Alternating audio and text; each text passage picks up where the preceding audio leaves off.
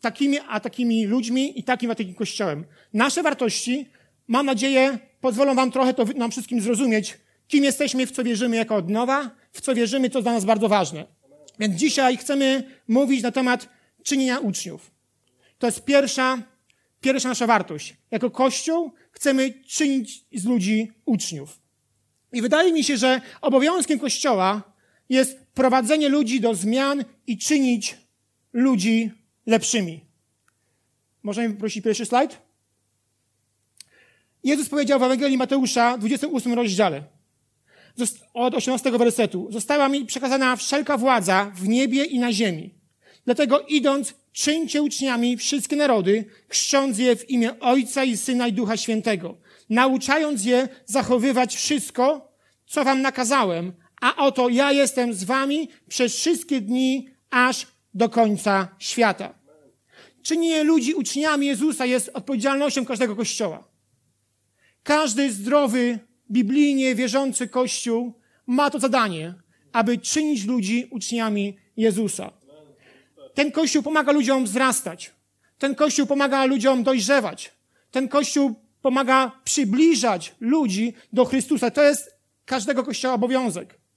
Zauważcie proszę, że ten e, werset nie mówi o tym, aby iść i mówić. On nie mówi o tym, idźcie i módlcie się. Nie mówi o tym, idźcie i nauczajcie. A nawet idźcie, nie mówi idźcie i pukajcie do drzwi. Ale mówi idźcie i czyńcie uczniami. Czym zatem jest uczynienie uczniami? Jest pewnie wiele teorii mówiących na ten temat, czym jest czynienie uczniami. Wydaje mi się, że dwa, dwie, dwie poniższe definicje są mi naj, najbliższe. Czynienie ucznia, ludzi uczniami to prowadzenie ludzi tak, aby manifestowało się w nich podobieństwo do Chrystusa poprzez relacje, kształtowanie charakteru, korygowanie, nauczanie, modlitwę i działanie. Jest to proces trwający całe życie, a opierający się na przekazywaniu przez jedną osobę drugiej osobie pełnej pasji, miłości do Chrystusa. Przekazywanie wartości Królestwa Bożego, nastawienia i pewnych umiejętności. A więc czynienie, czynienie ludzi uczniami leżało u podstaw pierwszego kościoła.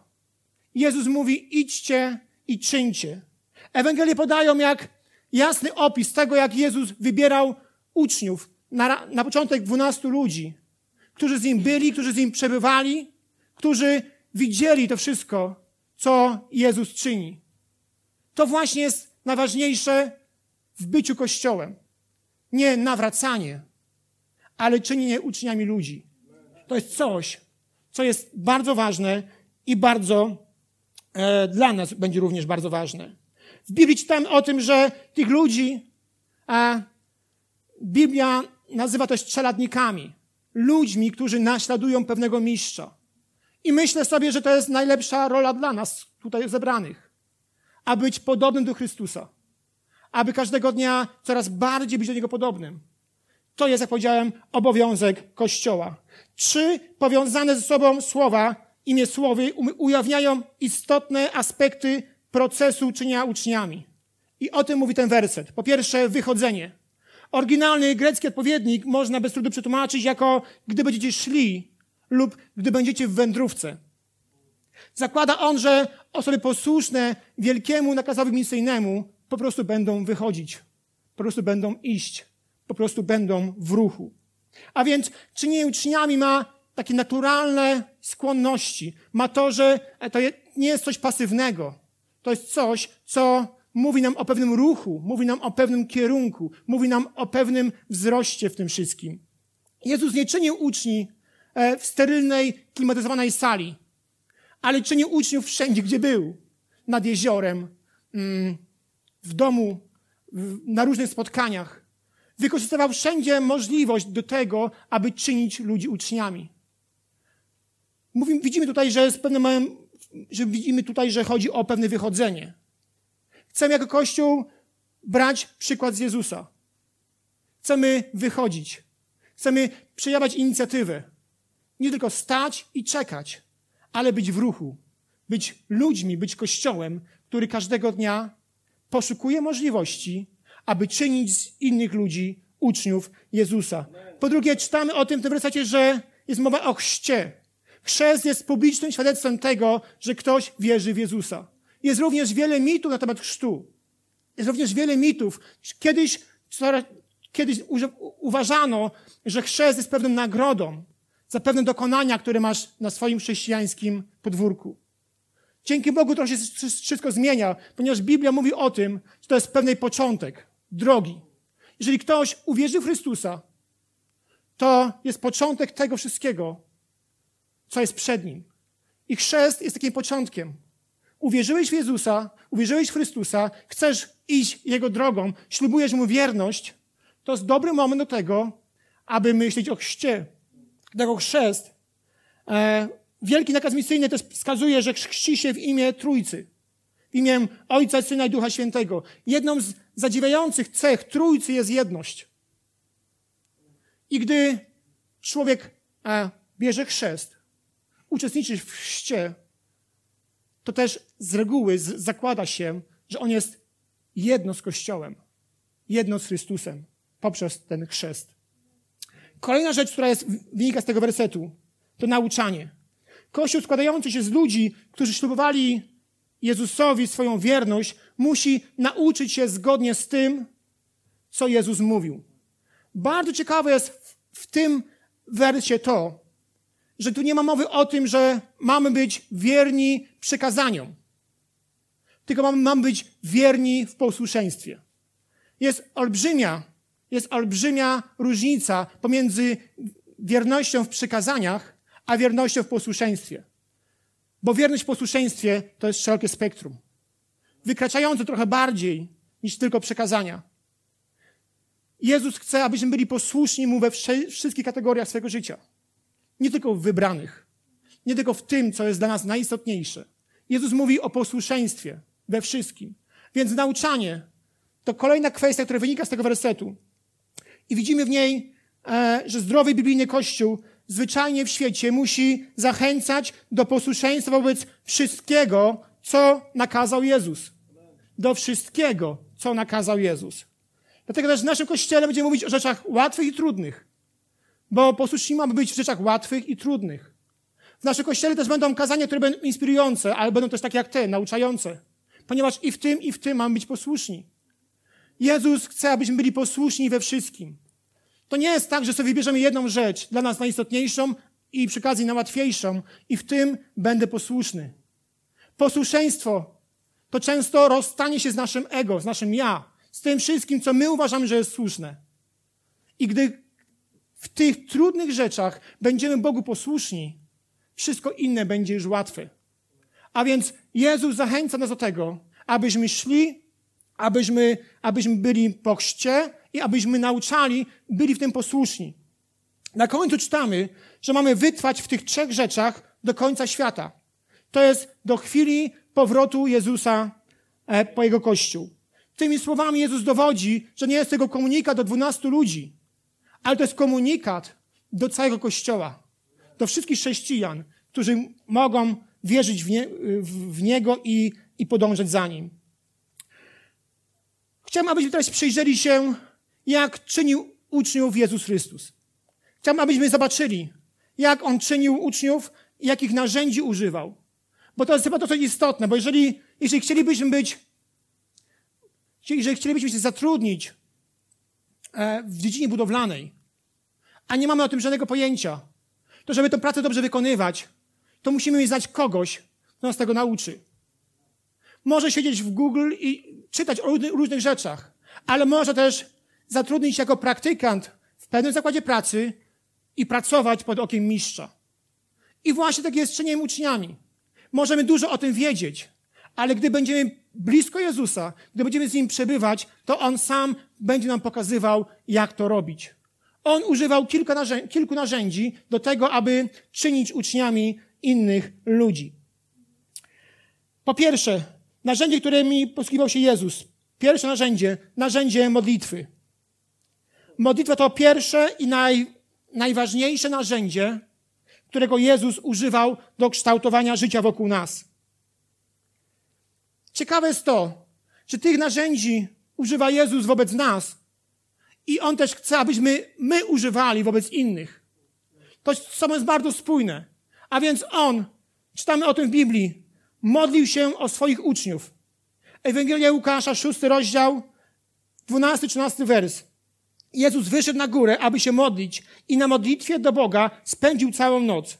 Z nastaniem dnia przywołał swoich uczniów i spośród nich wybrał sobie dwunastu. Dalej czytamy o tym, że Jezus modlił się za swoich uczniów. Ewangelia Łukasza 22, werset 31, 32. Szymonie, Szymonie, oto szatan wymógł, aby was przesiać jak pszenicę. Ja natomiast błagałem za tobą, aby nie ustała twoja wiara. A gdy ty się nawrócisz, a gdy się nawrócisz, umacniaj swoich braci.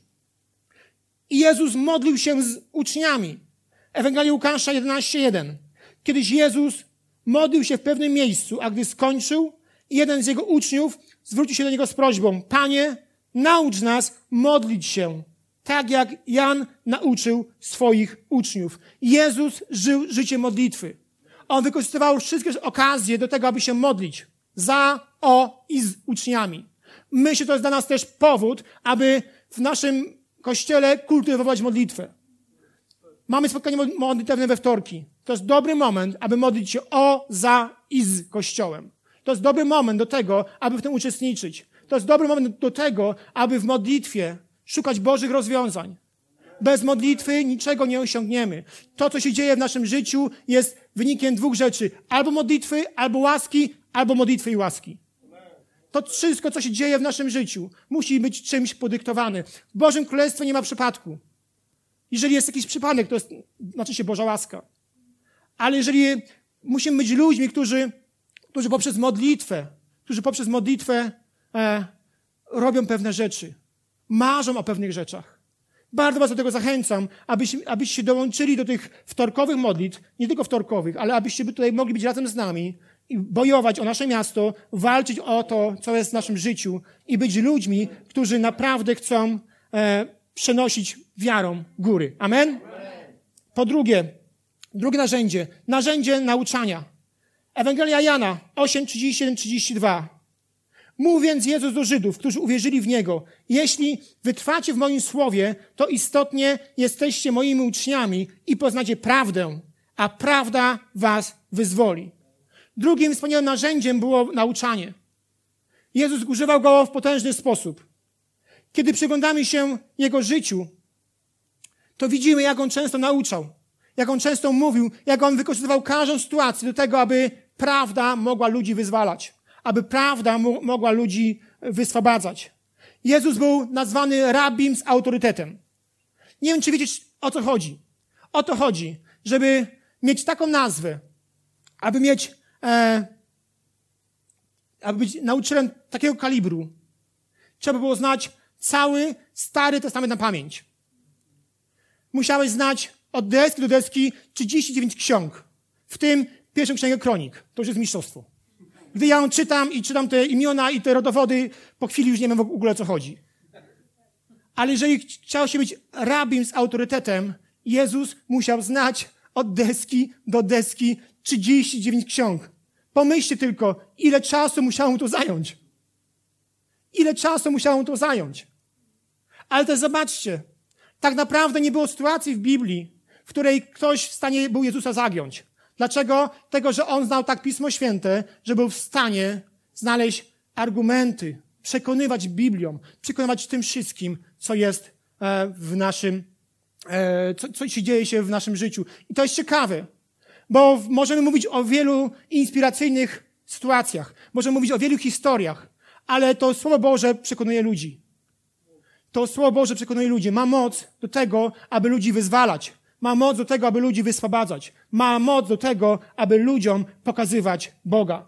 A więc Jezus był na, rabin z autorytetem i nauczał na wiele sposobów. Nauczał ludzi po to, aby prawda mogła ich wyzwalać. Używał wielu podobieństw. Używał wielu przykładów po to, aby też to mogło być zrozumiane, po to, aby to mogło być czytelne. My jako Kościół chcemy, mamy taką jedną z podwartości, chcemy mówić kazania, które będą dla nas zrozumiałe. To jest największe wyzwanie dla mnie, wiecie, na ten moment. Ale na szczęście Marek wkracza na scenę niedługo, więc zobaczymy. Będzie nas, będzie nas dwóch. Ale to jest bardzo trudne. Bo łatwo jest mówić religijnym językiem. Ja sam skończyłem kilka szkół biblijnych. Łatwo jest powiedzieć to wszystko, o czym wiem. Ale nie wiem, czy e, to będzie na tyle czytelne. Po trzecie, trzecie narzędzie, narzędzie przyjaźni. Ewangelia Marka 3,14. I powołał ich dwunastu, żeby z nim byli. Trzecie narzędzie to narzędzie przyjaźni. Jezus stał się najbliższym towarzyszem tych ludzi. Wiecie dlaczego? Dlatego, że chciał wykorzystać wszystko, co możliwe, aby przekazać to, co ma ojciec. On stał się dla nich przyjacielem. On, jego stać było na lepsze warunki życia. On mógł przebywać w innych miejscach, ale on zawsze przebywał z tymi ludźmi. On zawsze z nimi coś jadł. On zawsze z nimi spał w jednych pomieszczeniach. On nie szukał Mariotu, a wy sobie idźcie gdzieś tam do jakiegoś motelu. On zawsze był z nimi w jakimś jednym miejscu. Szukał możliwości, aby być blisko ich. Szukał możliwości po to, aby przekazać im to, co ma ojciec dla nich. Myślę, że moc przyjaźni to jedno z największych narzędzi, które możemy wykorzystywać. To moc, która stanie, jeżeli, jeżeli tylko chcemy, może naprawdę wiele rzeczy rozwiązać. Pomóc w wielu rzeczach.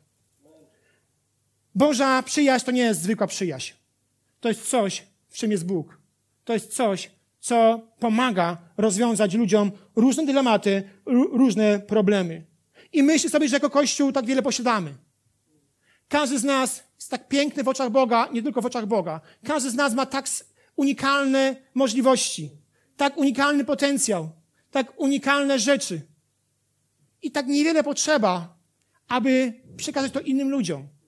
Poprzez przyjaźń, poprzez to, że możemy być dla kogoś przyjacielem.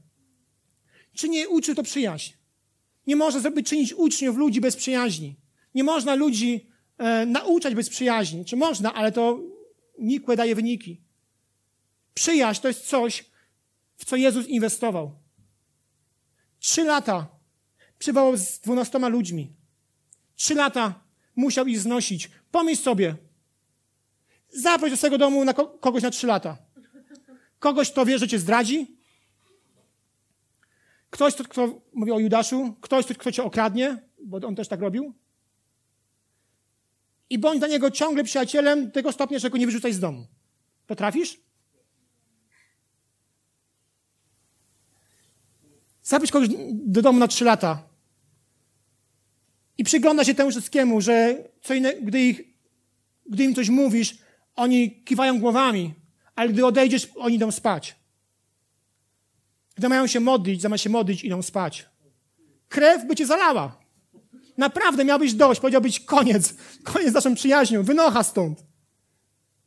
Jezus ciągle i ciągle tak bardzo ich kochał, tak bardzo się z nimi przyjaźnił, że robił wszystko, aby przekazać im to, co Bóg ma dla nich. I myślę sobie, że jako Kościół, gdy będziemy pamiętać o tym, że Bóg kocha każdego człowieka i w każdym widzi coś, co jest istotne i ważne, to to wzbudza w nas cierpliwość. To sprawia, że mamy większej, większą cierpliwość do tych ludzi. To sprawia, że chcemy być ludźmi, którzy chcą mieć z nimi przyjaźń, którzy chcą z nimi przyjaźnić. Dlaczego?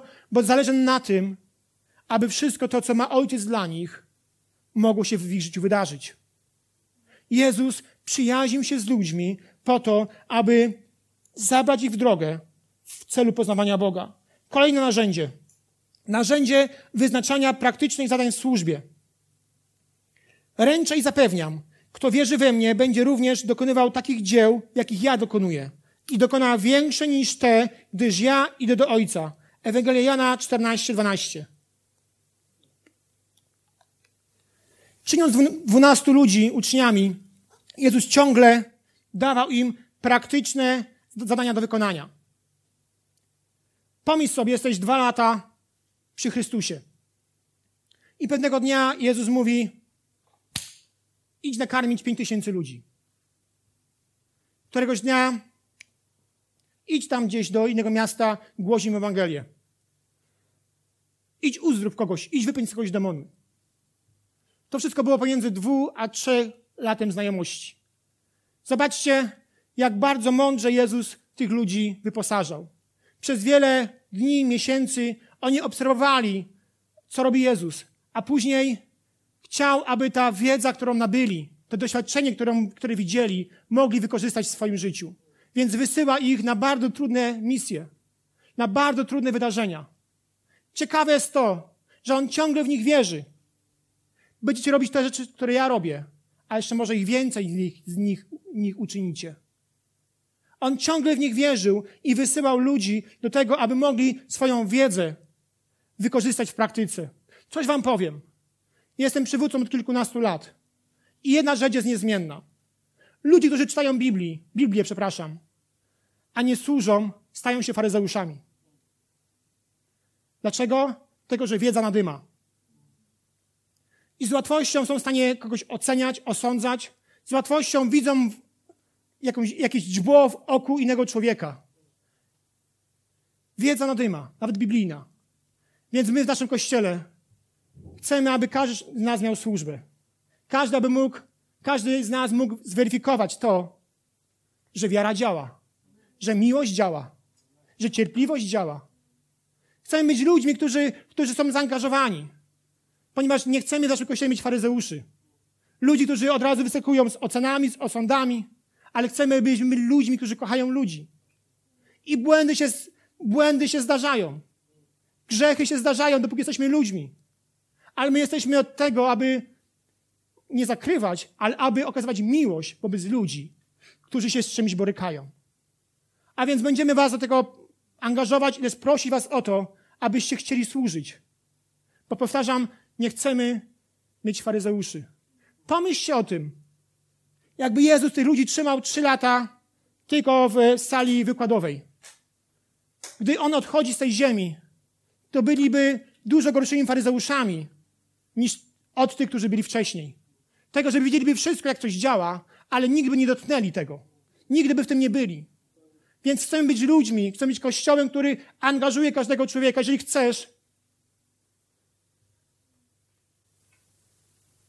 angażuj się.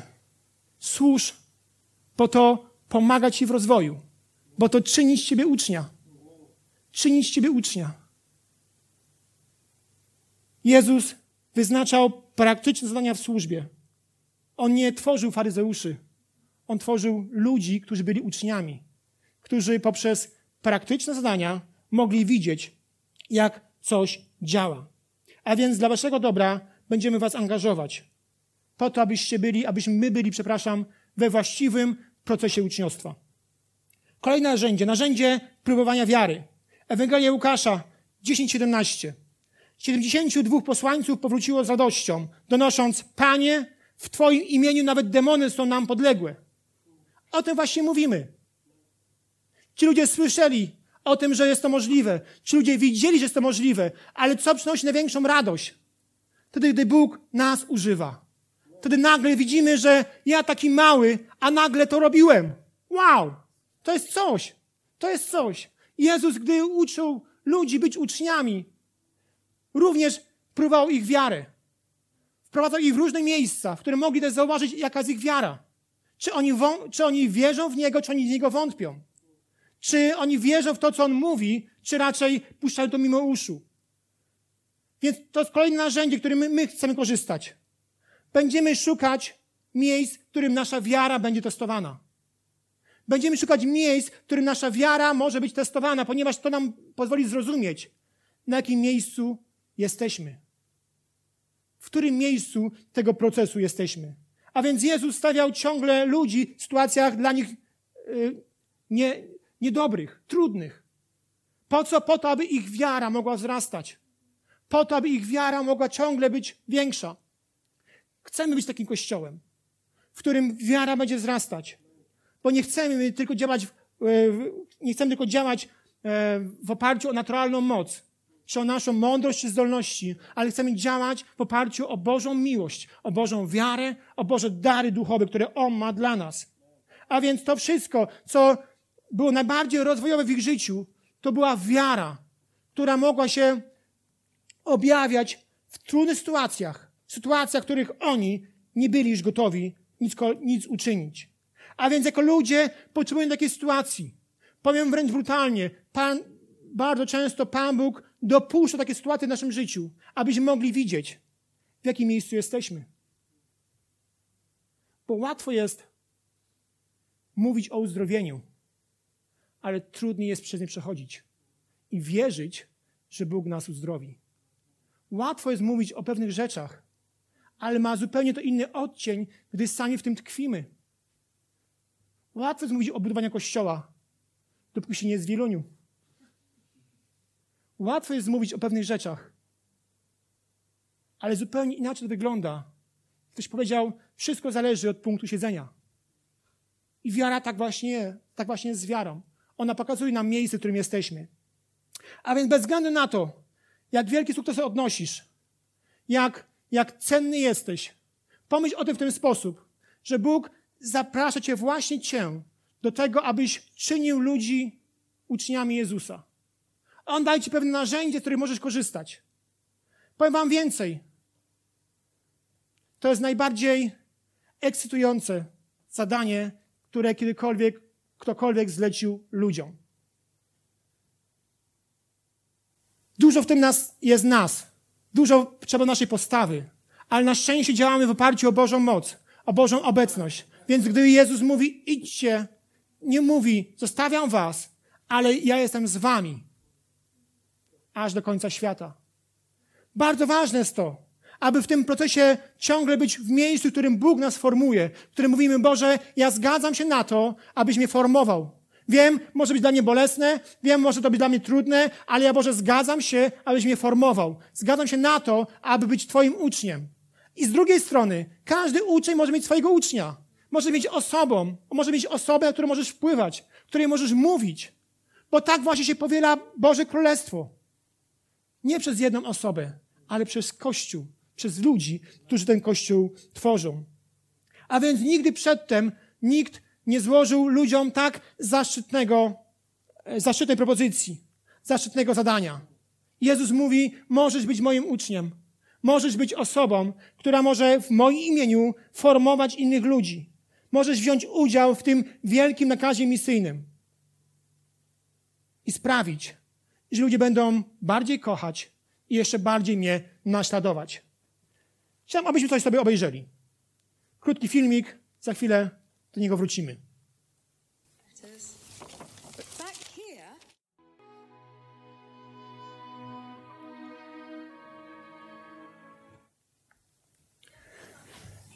Ten film mówił o człowieku, który się nazywa Nicholas Winton.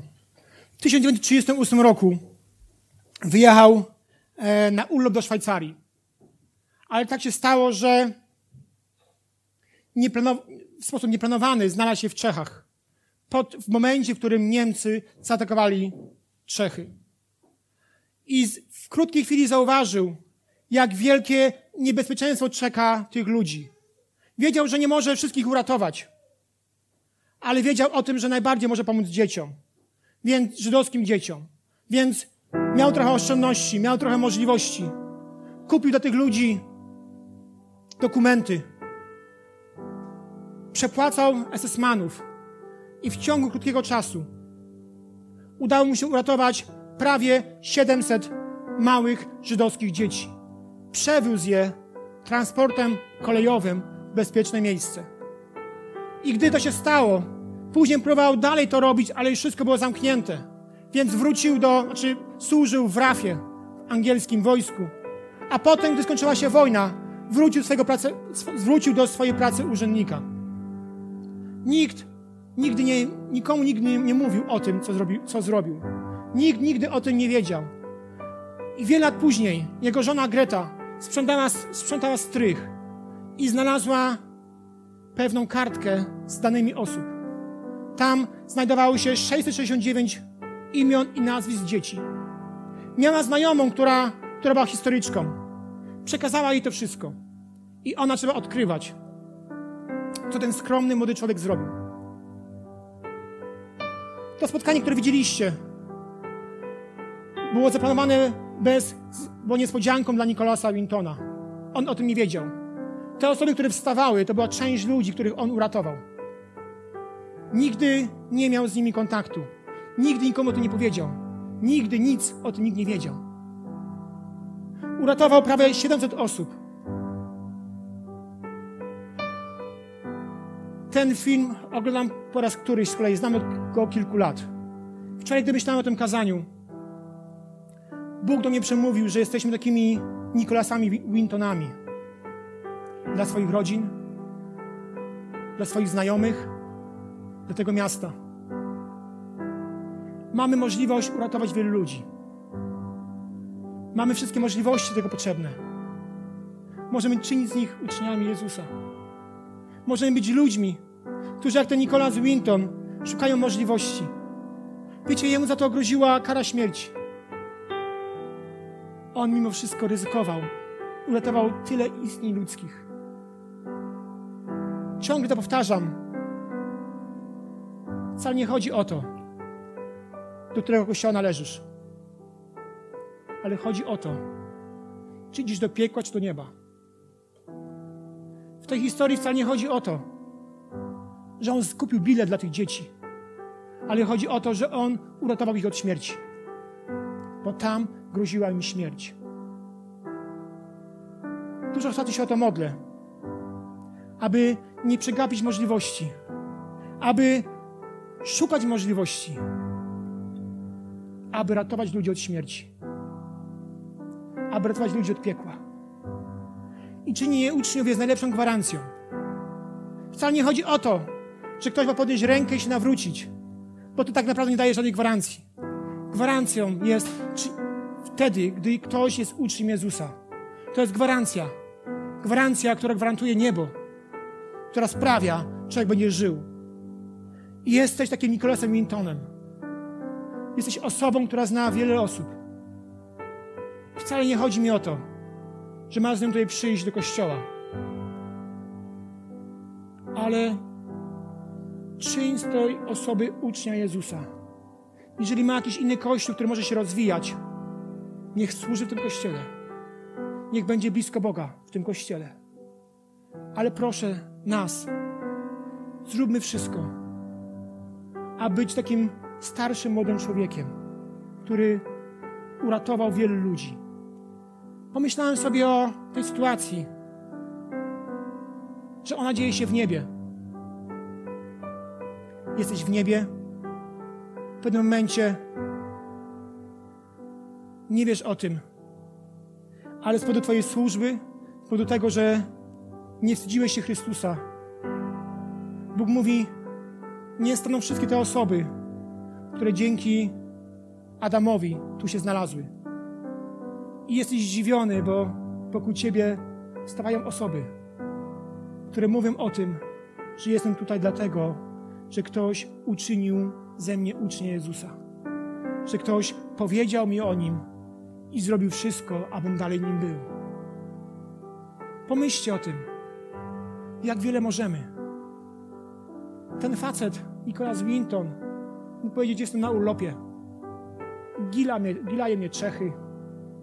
Jestem na urlopie, pracowałem ciężko.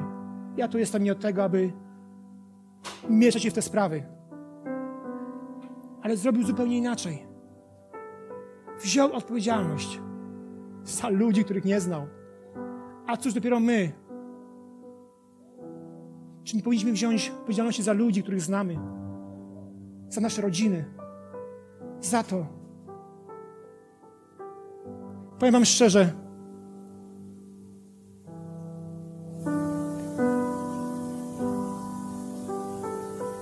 Pochowałem dwie osoby, które bardzo blisko były ze mną związane, mama i tatę. Był moment, że i mamo, i tato oddały życie Jezusowi. Ale nie mam pewności, czy tam w górze spotkamy się. To jest brzemię, z którym człowiek żyje. Wiem, to nie są moje wybory. Wiem, to nie były moje decyzje. Wiem, ale zadaj sobie pytanie, czy czasem czegoś więcej nie mogą zrobić? Może jeszcze raz więcej przyjechać. Może jeszcze raz więcej coś zrobić. Może przeprosić. Nie byłem łatwym synem. I żyję z tym piętnem. Bo być może mogłem coś więcej zrobić. Mogłem uczynić z nich uczniów Jezusa. A to byłby gwarancją życia w niebie. Kochani, nie chcę was, nie chcę was wprowadzać w jakieś depresje, cokolwiek, ale pomyślcie o tym. Tak wiele możemy zrobić. Na zakończenie czytałem ostatnio, może autor dla was będzie dziwny, Ernesta Hemingwaya, książkę pod tytułem Stolica Świata. Tam się znajduje taka historia, w której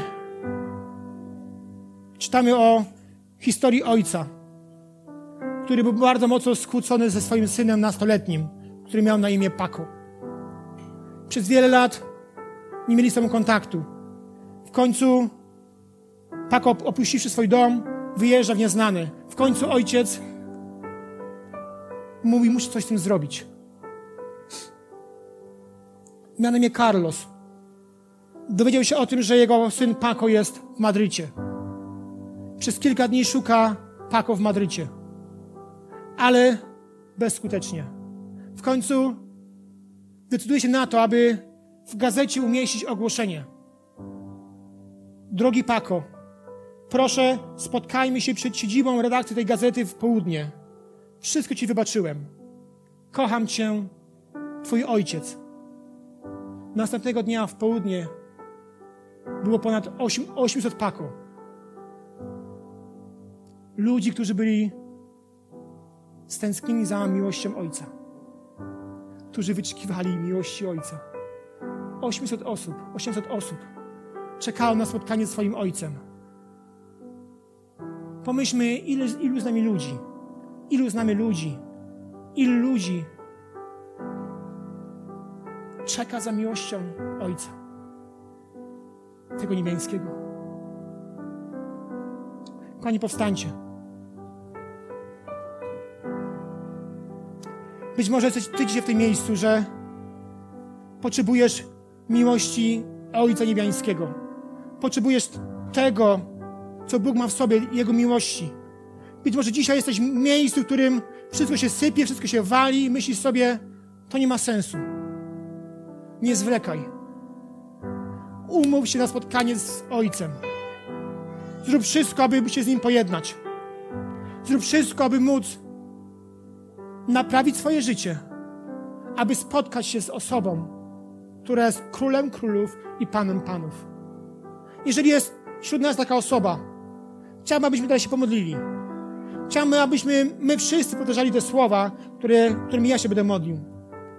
Drogi Ojcze, dziękuję Tobie za to, że jesteś Ojcem, pełnym miłości, pełnym zrozumienia i pełnym cierpliwości do mnie.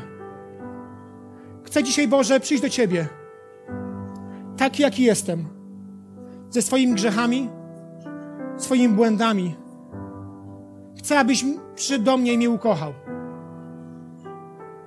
Boże, modlę się o to, abyś wybaczył mi wszystkie moje grzechy i abym mógł o tej chwili żyć w społeczności z Tobą. Boże, modlę się o to, abyś pomógł mi żyć każdego dnia jako uczeń Jezusa.